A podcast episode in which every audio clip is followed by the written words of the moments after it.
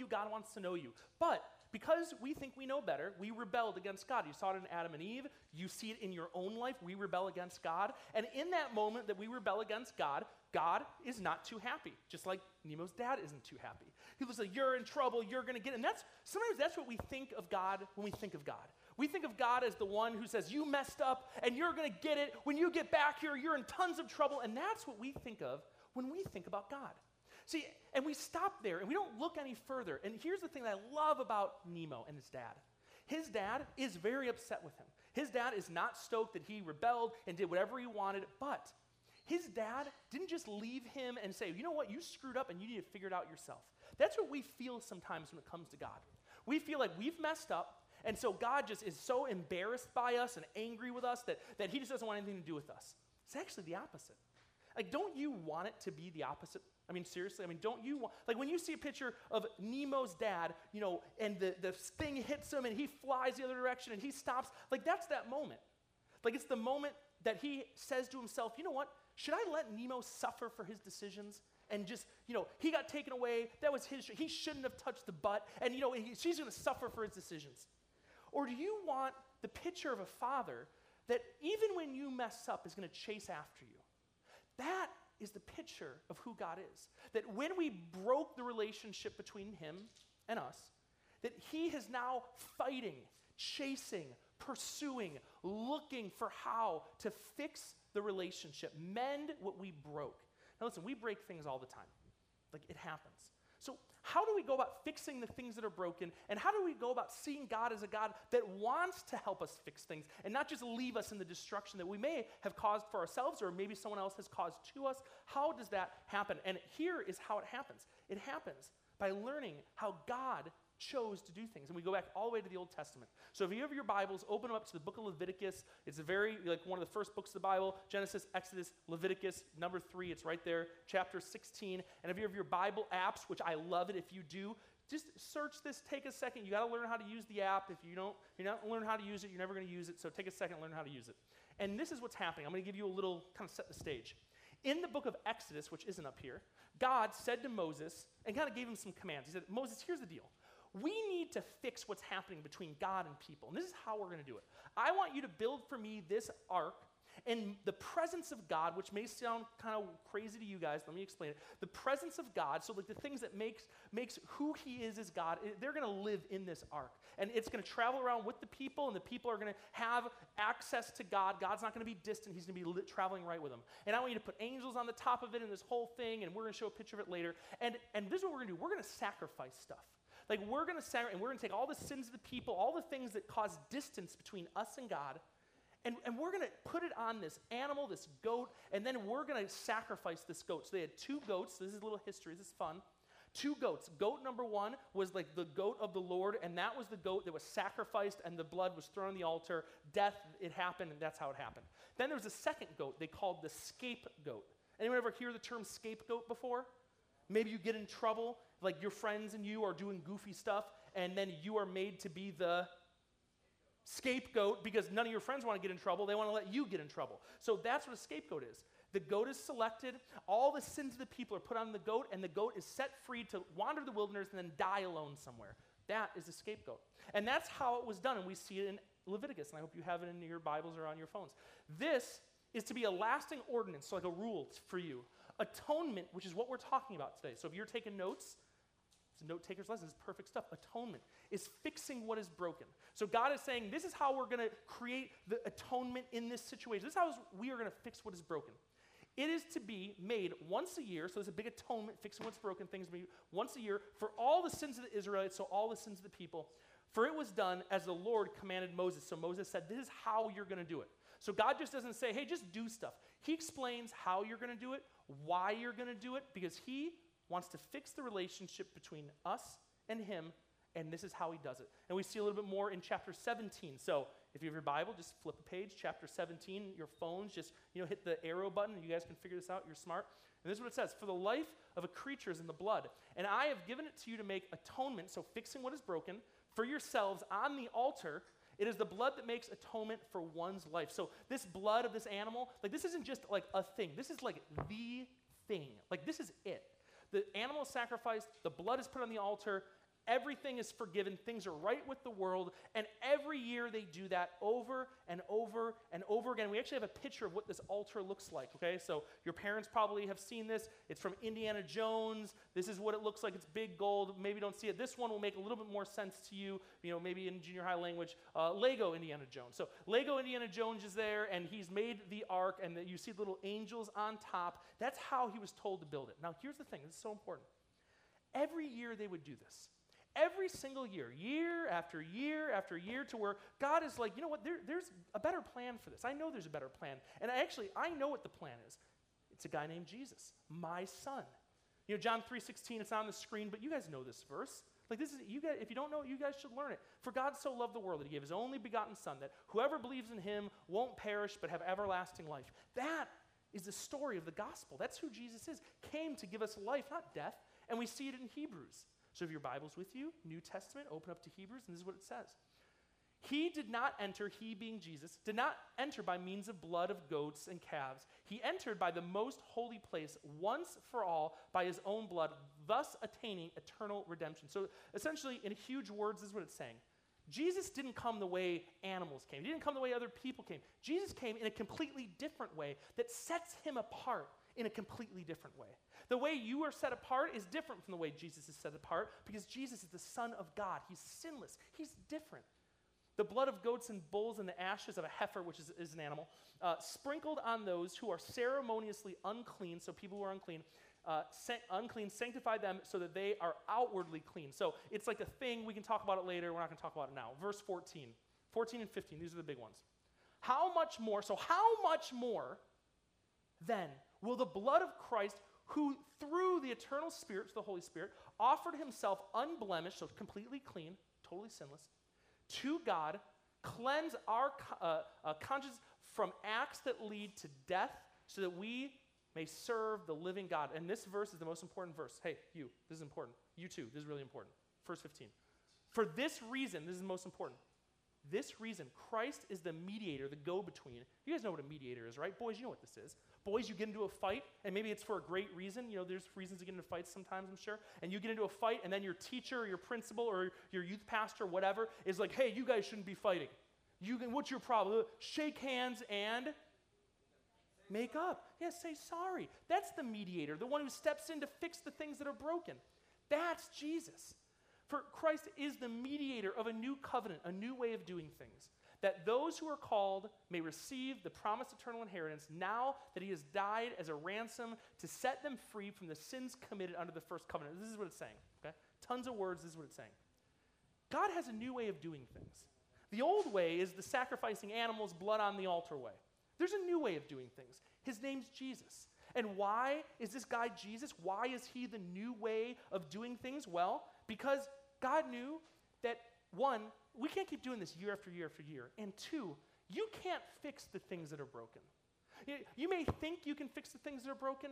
Like you may think like you can mediate it yourself. You may think like, well, you know, I can mediate myself and I can, you know, work it out. Maybe my friends can help me. We can work it out, or I'll just give it some time. And you know, time heals all wounds, right? I mean, you know, you give it time and all your wounds are going to be healed. And anyone who's had a deep wound know that time doesn't heal anything. Like it just actually makes it worse, probably. But like we think we can fix the things that are broken, and Jesus is saying this. I'm here because God, my Father, doesn't think you can fix the things that are broken. See, this is the thing I love about God. He knows that you can't fix it. You can't. You can't fix the things that are broken. Even though you try, even though you give it your best shot, you can't fix the things that are broken. And here's the thing you get to experience that today in a very unique way.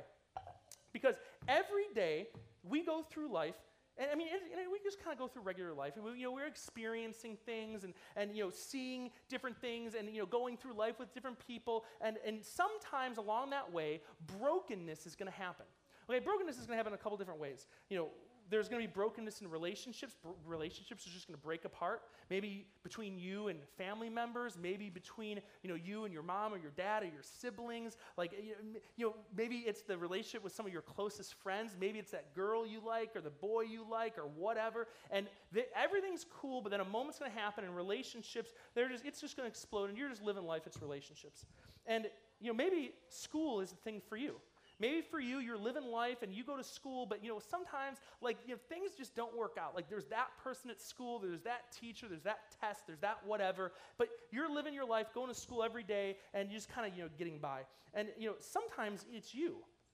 Like sometimes you are the thing that, and you don't want to say that about yourself, but it's true. Sometimes you look in the mirror and you don't see this beautiful masterpiece that God made with purpose. You see just a bunch of mistakes that people have spoken into you. That people say, oh no, you're a junior high, or you're goofy, you're weird, you're strange. Like you're not as beautiful as that person, or you're not as fast or athletic as that person, or smart as that person. And you start taking all those labels on that are just hurtful and they weigh you down. And like you just try and survive with all these things people say, but you can only survive for so long. Because here's the thing this is what I believe. I believe that life, ooh, life is tough, man. Life is really tough. And you're going to be living life and kind of working through things. And, you know, let's just take relationships, for instance. Mean, relationships aren't easy. And, you know, you're going to go through life, and, you know, there's going to be tough things that happen that really weigh you down. Now, here's what I believe I believe that typically most students, like, can handle the weight of life, even on relationships. But here's what happens that weight of life isn't always consistent. Like sometimes there's like a big blurb. Like sometimes you're going through the life, and then you know what happens? Like a big argument explodes, or something in your house just goes chaotic, or a big volcano in your friend group at school. And that thing that was like, oh my gosh, everything's cool, it's not cool anymore. Like it's totally shattered and broken everywhere. And here's the thing hold on, here's the thing.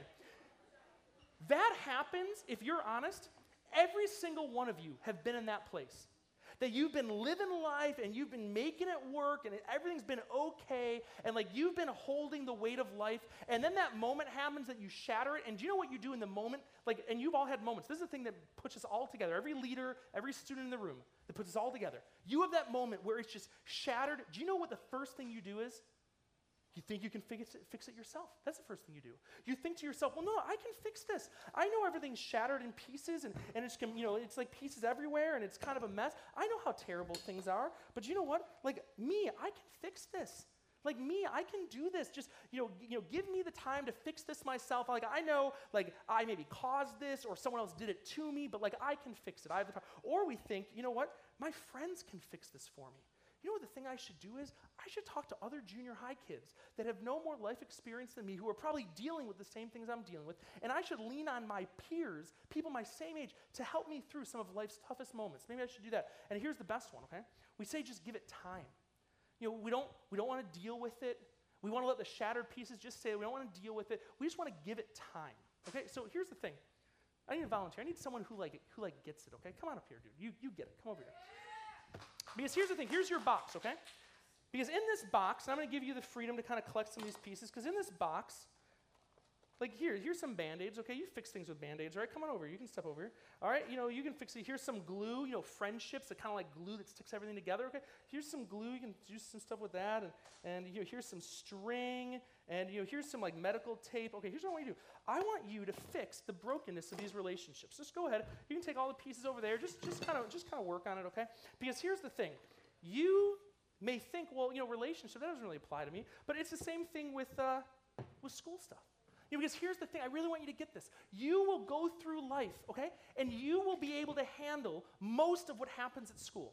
You can handle the stress of school. You can handle the grades of school. Like, you can handle the expectation that people put on you, sports expectations, grade expectations. If you don't get good grades in junior high, you can't get into a good high school, and you never get into a good college. Like, you can handle those expectations, right? Like, for a time, but then, you know, the report card comes, or it's time for playoffs, and, and something happens and you blow it, and then, and then everyone's looking at you like, oh my gosh, you're, you messed up, or your grades, and oh my gosh, you're never going to be, and all these things. And you know what? It causes a broken brokenness. And this is what happens. That time you've been able to handle things, you can't handle it like forever. Like there's going to come a moment where it just slams you. How are you doing on fixing the, the relationship one? Terrible? Or we'll just keep at it, okay? Because you can fix it. I mean, you can fix it, you know, me or your friends or, you know, the glue or, you know, just give it time. I'm sure it'll repair itself over time. Because, you know, here's the other thing, too. Sometimes it's you. Sometimes you are the thing that's a little like kind of broken a little bit because people have spoken things into you that just aren't true. And like you've believed these things. Now, here's the thing I, I, know what it's like being in junior high. I was in junior high. And I know what it's like being an adult. And I know what it's like to wake up every day and look in the mirror and say, oh my gosh, like, like I think these things about myself, but everyone says these other things about me. Like, what's true? Like, in the midst of all this, what's true? And you might be thinking, man, I don't know like what's true. Like, like I feel like things are really shattered, like in my personal life. Like I don't feel like I'm the person that God's made me to be. Like, and here's the thing, you can handle the weight of life. The expectations people put on you, the things people say to you, what you should be, what you should be doing, all the things that are wrong with you, and blah, blah, blah. And you can handle that for a while. But then there's going to come a day, and it's going to come, and it's going to be really hard, and it's going to slam you. Now, here's the thing. Here's the thing. I really want to get this. If you don't, if you miss this, you miss everything.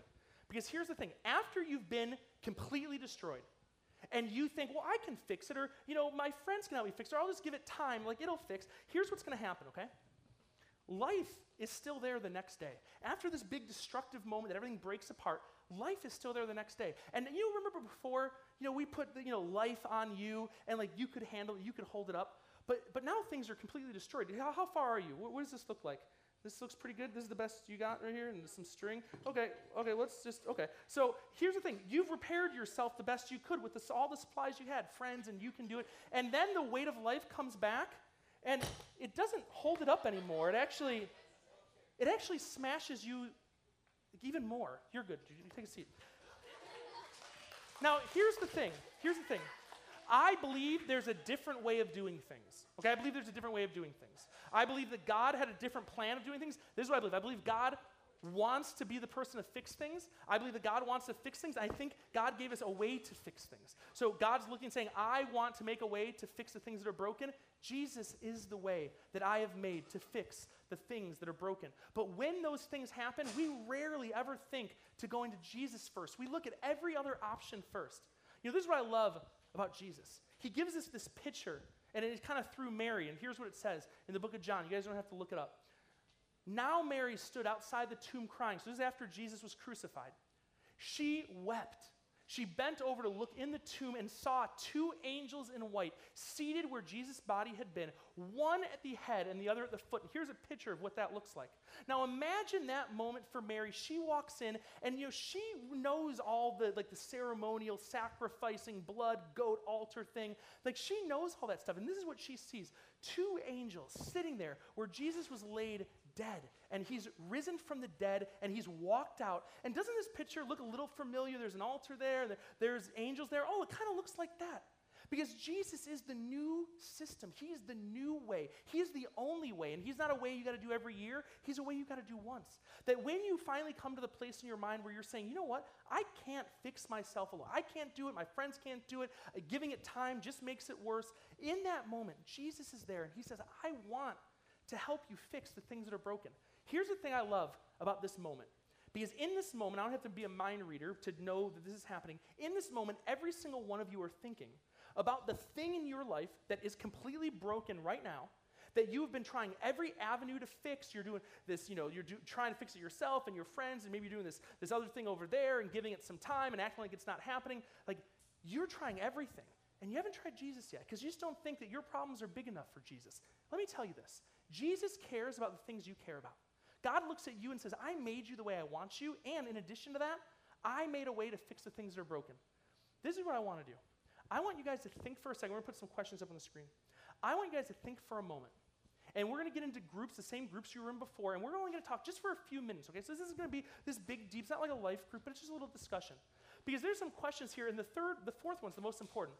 What's one thing, that one thing on your mind that you know it's time to include Jesus in fixing? You can't do it yourself. You know, how do you do that? Well, it starts with prayer, it starts with discussion. It starts with saying, hey, Jesus, I can't do it by myself. I need some help. It's, it's coming to a leader, it's coming to me and saying, I need some help. So, this is what we're going to do break up into groups. You know the groups because you just did breakout groups earlier for the game. We're only going to do a couple minutes of this. We're not going to go crazy on it. And then we're going to get in to a little bit of worship to wrap up our time, and then we're going to go and we're going to do things differently this week. So, break up into groups, start chatting together. Go, go, go, break up, break up.